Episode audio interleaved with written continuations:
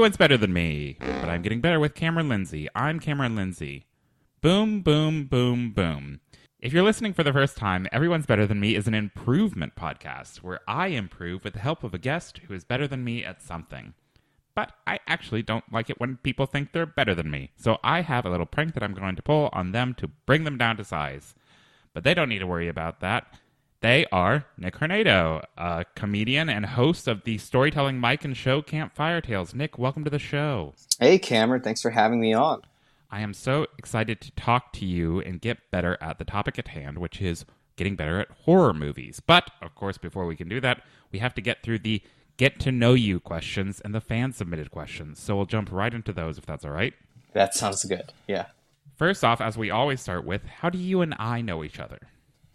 Um, we know each other from the comedy scene in Brooklyn. I think it was probably the backyard baseball mic where we see each other pretty much every Thursday at, at Easy Lover um, at 6 p.m.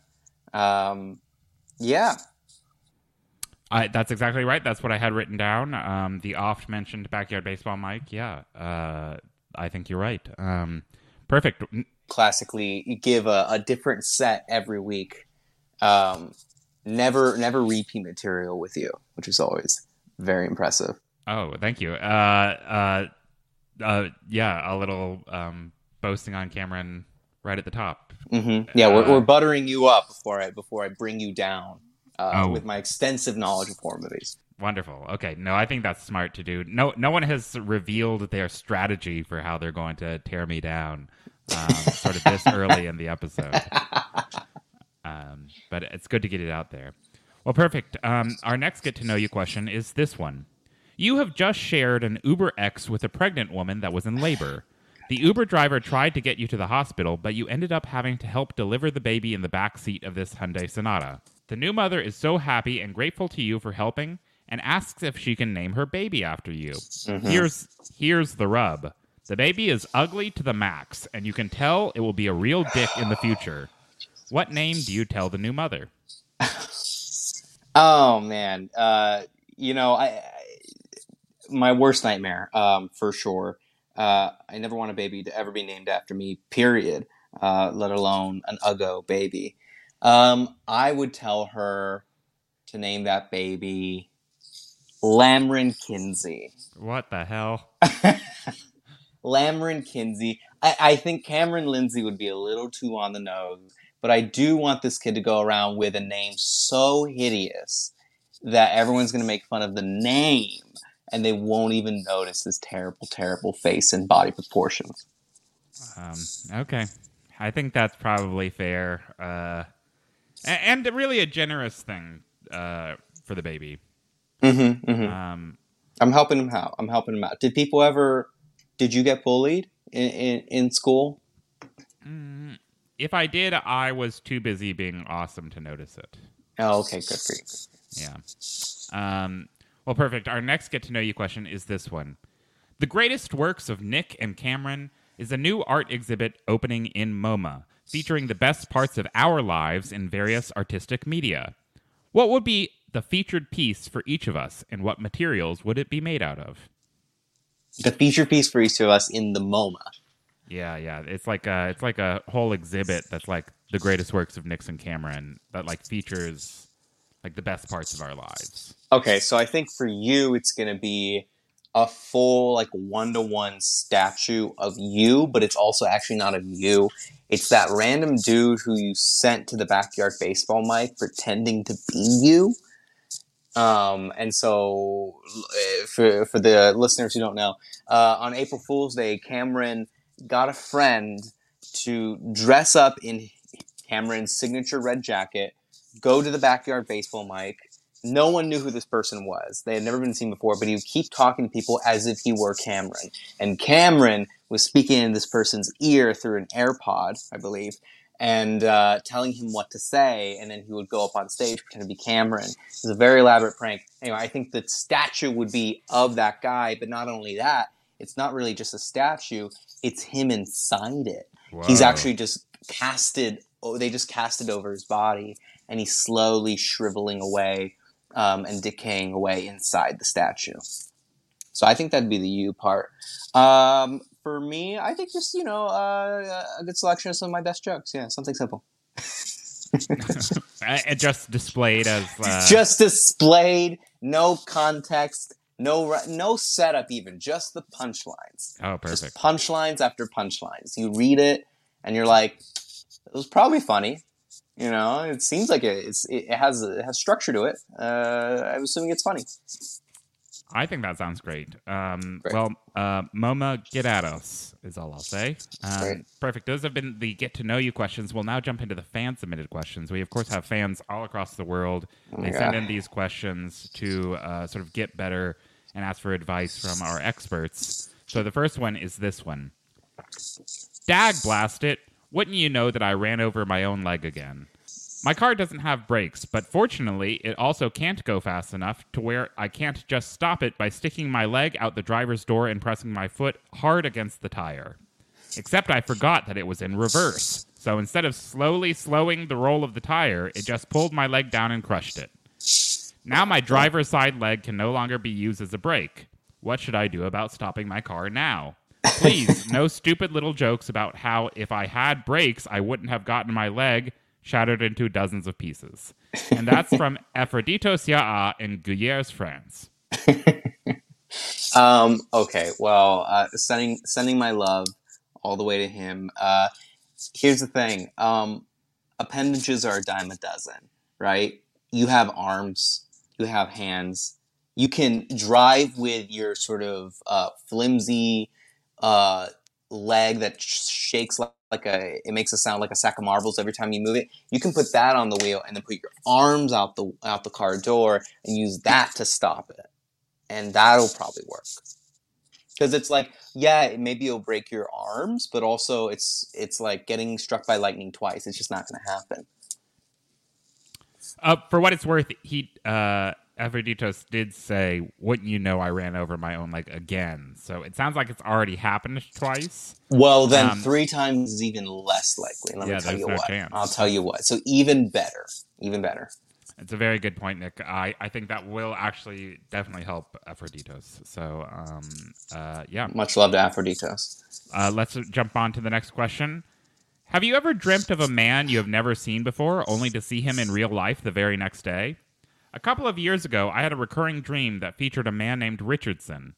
He was a sheep farmer and loved to spend time hiking in the woods.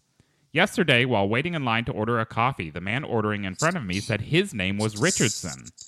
When the barista said he would have to give more details because several other people who had ordered ahead of him were also named Richardson, he further elaborated about himself and said he was a sheep farmer and loved to hike in the woods. What should I do? Do I tell him? Is there destiny involved here? He ordered a half calf latte with two pumps of hazelnut syrup, if that matters. And that's from Toshiko Stig in North Bend, Oregon.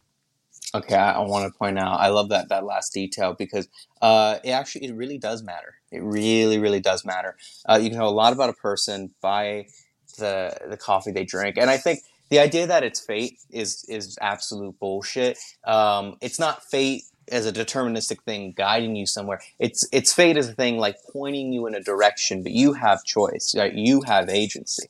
So like if he really wants to make this thing happen, whatever it is, you got to do the only logical thing. You got to go kill one of his sheep, take its skin, wrap it around yourself, go in the woods, pretend to be a lost sheep, spray yourself with lavender, the same scent as his favorite coffee, and hope that he herds you in and starts to care for you. And then suddenly you get to know a little bit more about him. Maybe you develop a bond. Maybe you guys start texting more regularly. Something like that.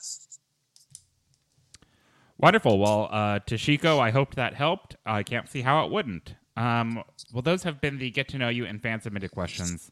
Let's jump right into the topic at hand, which is getting better at horror movies. Um, I, I, like to start off with this question a lot because I think uh, it really frames the rest of our conversation. But um, why should I get better at this? Why should you get better at horror movies? I mean, right. it's uh, it's it's it's uh, I mean, I don't even know how to answer that question. It's like, why would you want to get better at culture? Right? I think there's probably no better look into our culture in any particular moment than the horror films that we're we're putting out at a moment. They speak the the the things that we deem scary speak very much to uh, the things that we feel are scary in real life. Uh, so you know, for example, um, post 9-11, we had this new wave of, of gritty, ultra realistic, uh, occasionally torture porny horror films, and and they spoke to this sort of um, idea of like gruesome violence uh, that was very available, you know, on television, also like on the internet at a time post 9-11, right? Um, nowadays, we have a lot of um, what people call, and I'm doing the biggest air quotes in the world, social horror. Uh, that's post Get Out, but also very much post uh, the Trump election, and and even more so post 2020 and everything, where horror movies now have a meaning, some sort of like social issue is um, at the center of it, and the horror, whatever the monster or anything, is a metaphor for that social issue.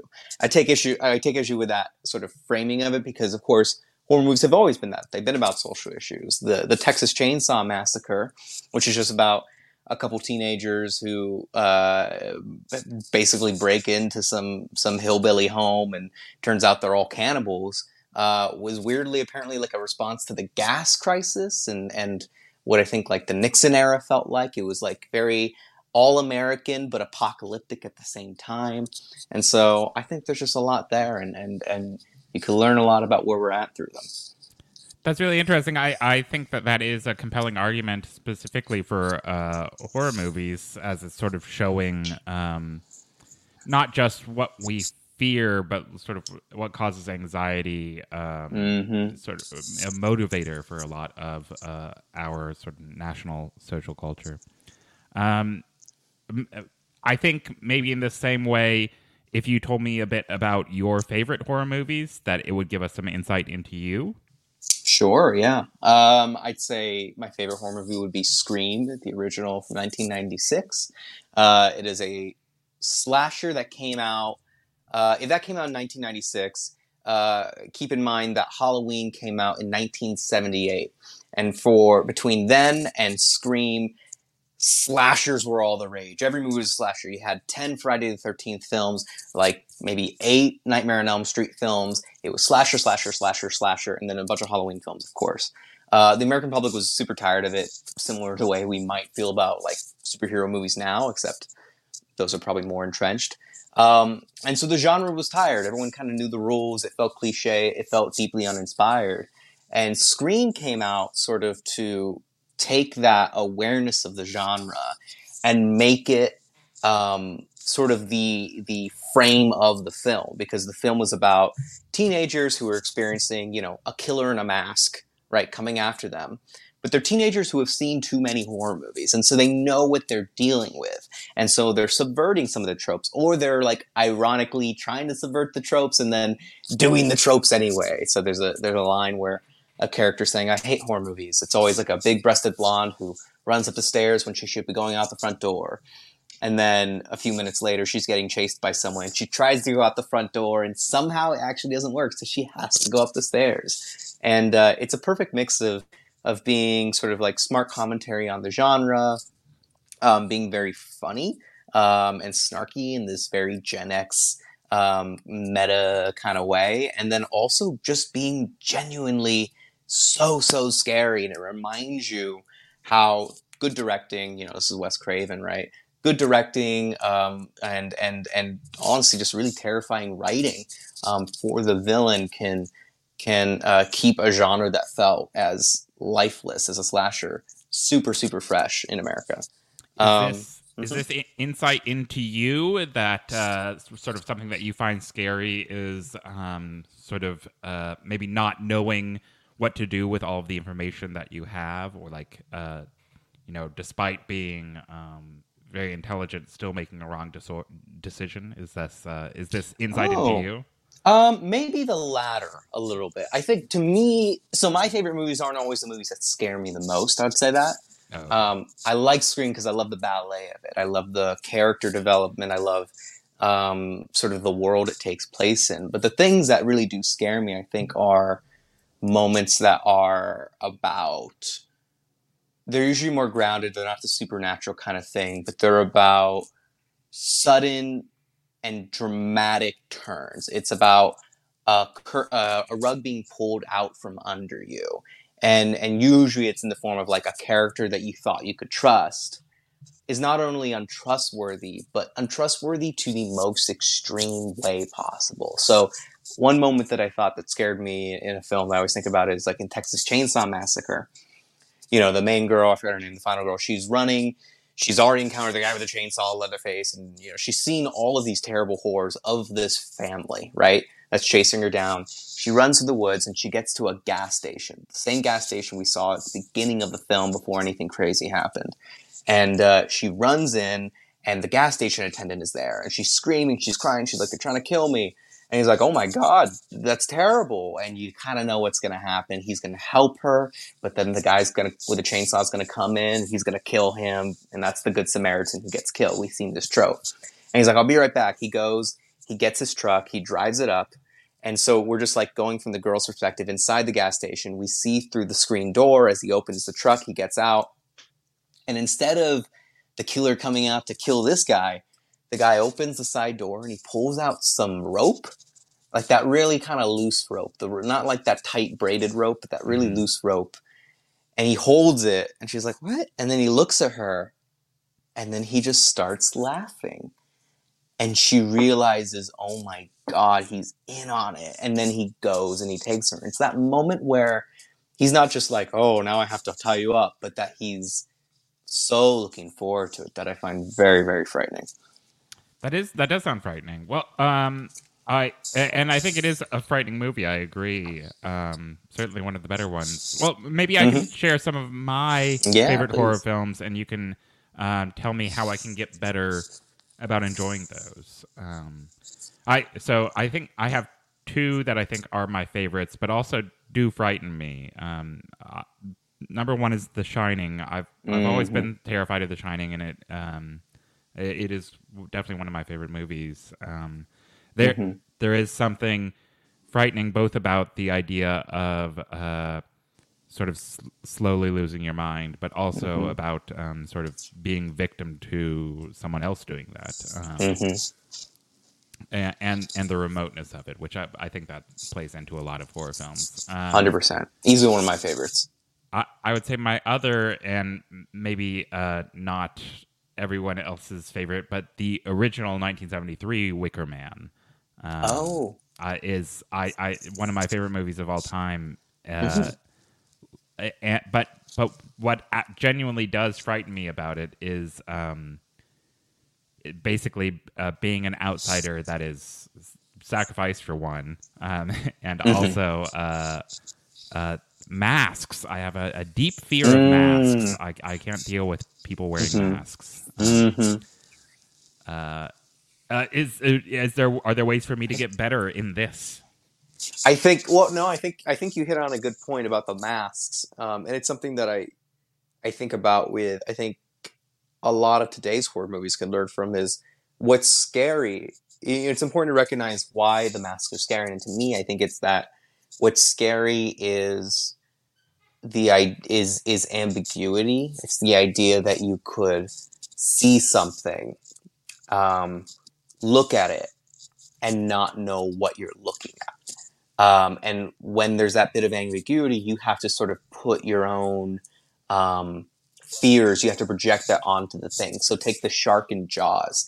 You do see something, you know, for most of the film. You see little bits here and there. You understand it's a shark, but your brain is doing the rest.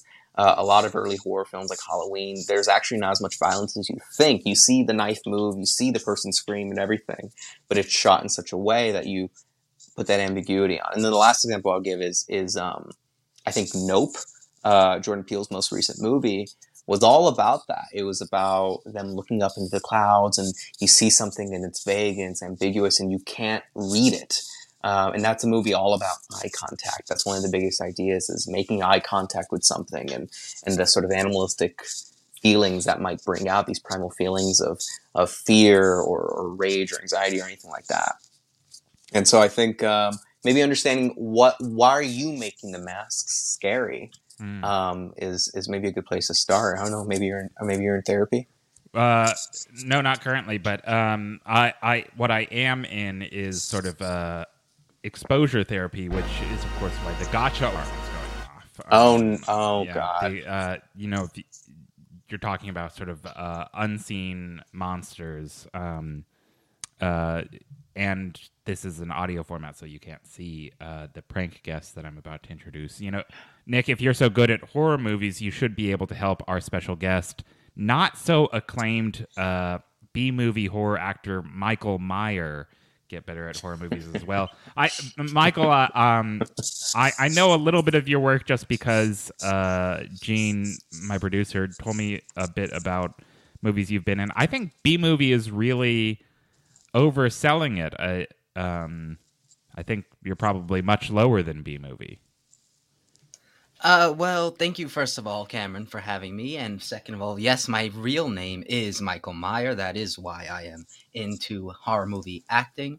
Um, you are a bit correct there. Um, none of my films have reached the cinemas. Most of them are straight to DVD or straight to streaming service, but uh, we kind of have to burn the DVDs ourselves, and uh, we did kind of create our own little streaming service as well. Um, but some of my uh, most uh, notable roles. Um, one was uh, a Daymare on Oak Avenue, which was a remake of Nightmare on Elm Street. I played um, Freddy Krueger in that role. Um, we just spelled the name differently.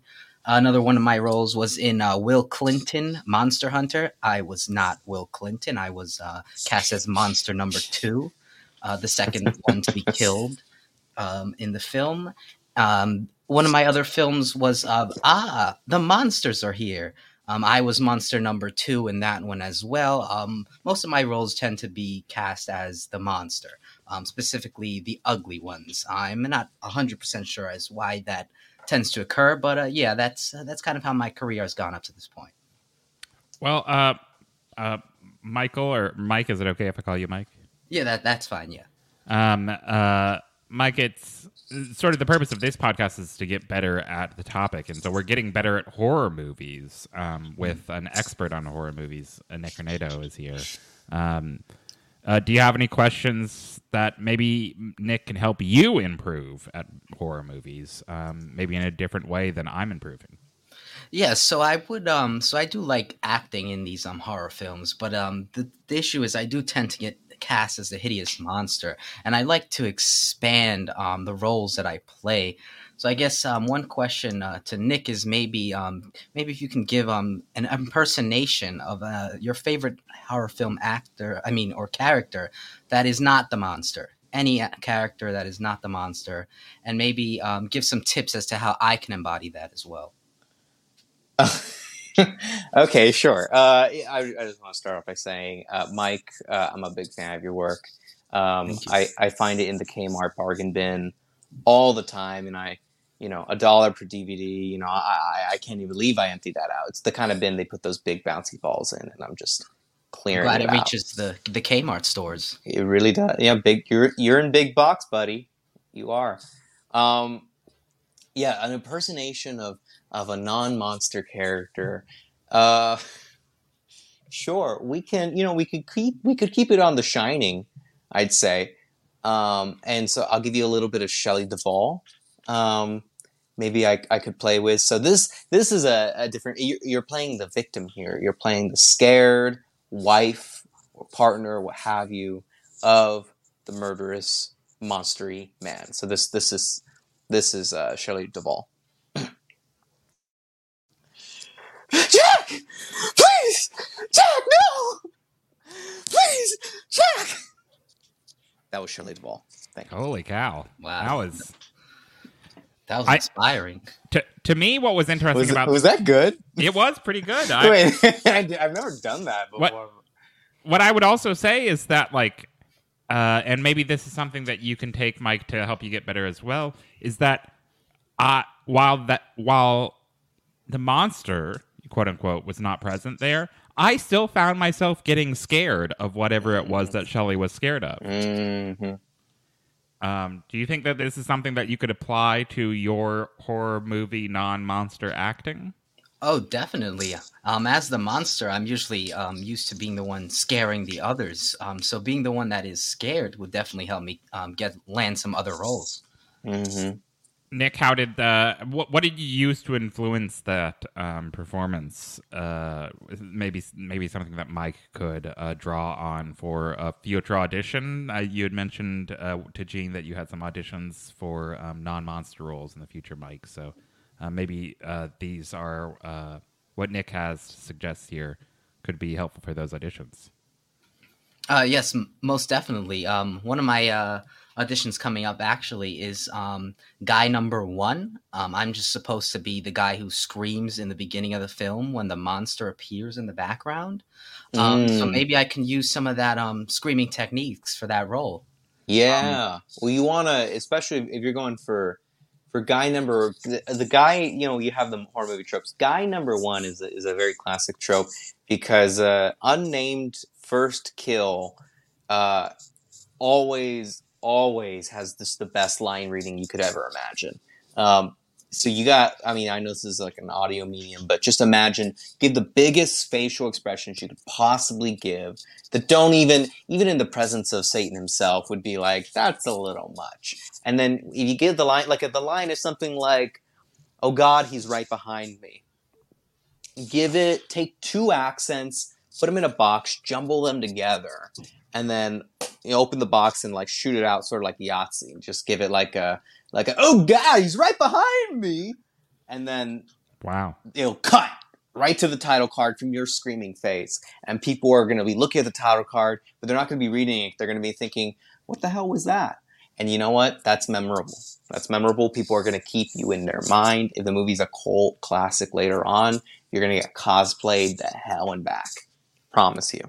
Do Do you want to give that uh, a go, uh, Mike? Maybe take two accents, mix them together. Give us yes. that line read of uh, um, "Oh God, he's right behind me."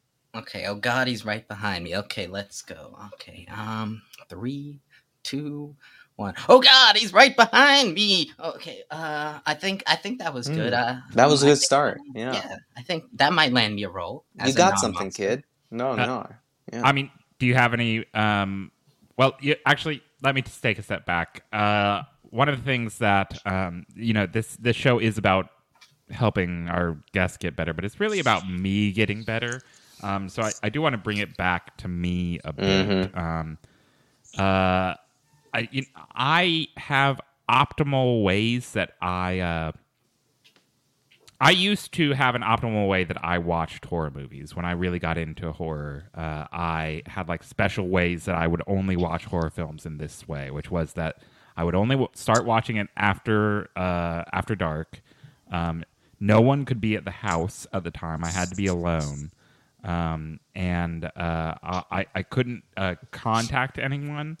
Um, and most importantly, I had to have one means of uh, uh, entrance into my house uh, unlocked. Mm-hmm.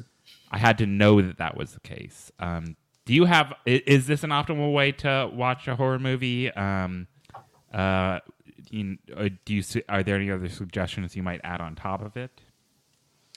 And I'll yeah. send that to Nick first. Yeah. Yeah, I mean, I would say just do it in the, in the darkest room possible. Do it um, with the sound up as loud as you can. And if you're going to watch it with someone else, that's fine.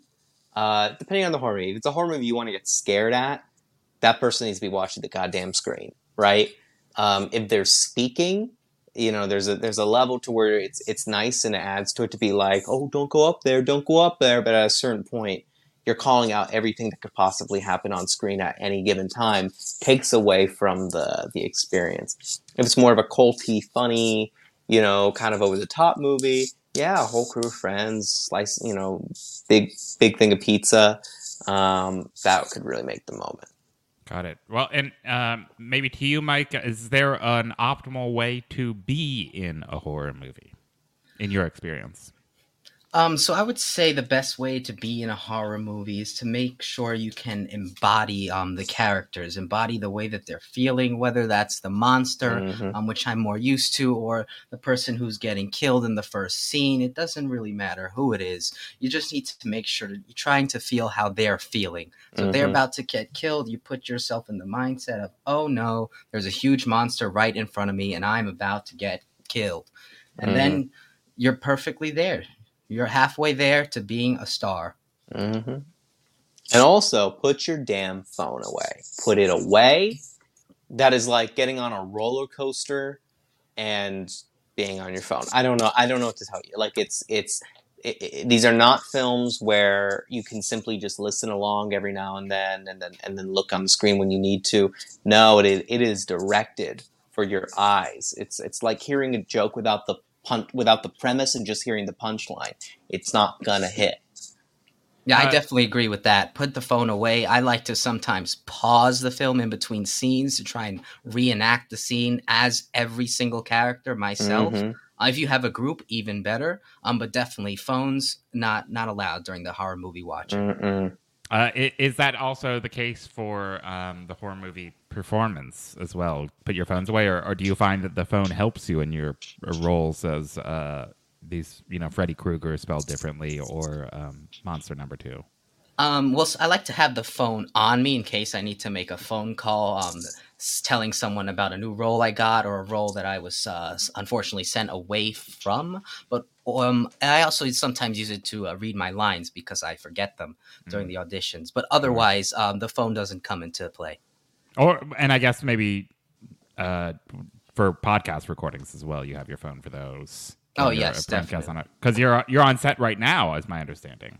Oh yes, of course. I need my phone um for audio, video, all that stuff as well. Um, right now I'm on a break from uh, filming. Um, so What what uh, are can you tell What's us anything film? about the current project? Yeah. Yeah. Yeah, so um, I was supposed to be uh, the monster. It was the film itself is called Urkshablurk. Uh, that's the name of the monster. Um, but I was actually um, cast as the understudy, so I'm just kind of sitting around and uh, waiting if uh, the main actor gets, you know, something happens to him. Who's the main actor?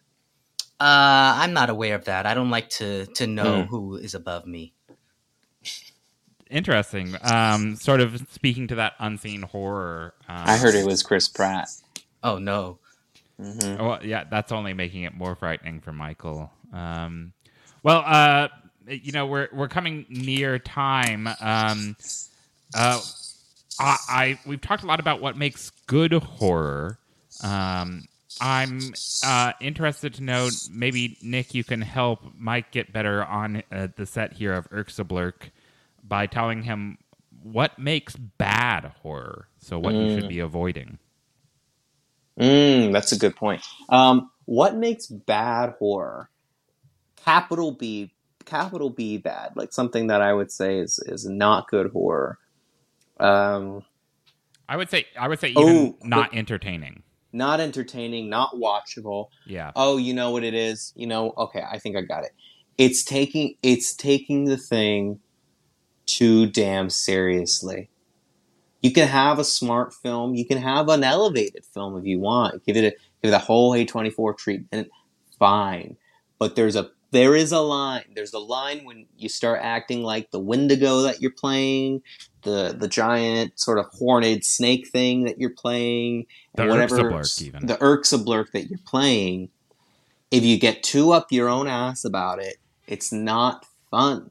It's not fun. Even Toni Collette, right? Very, very uh, her- in Hereditary, very you know, ooh, it's an elevated quote unquote movie and everything like that.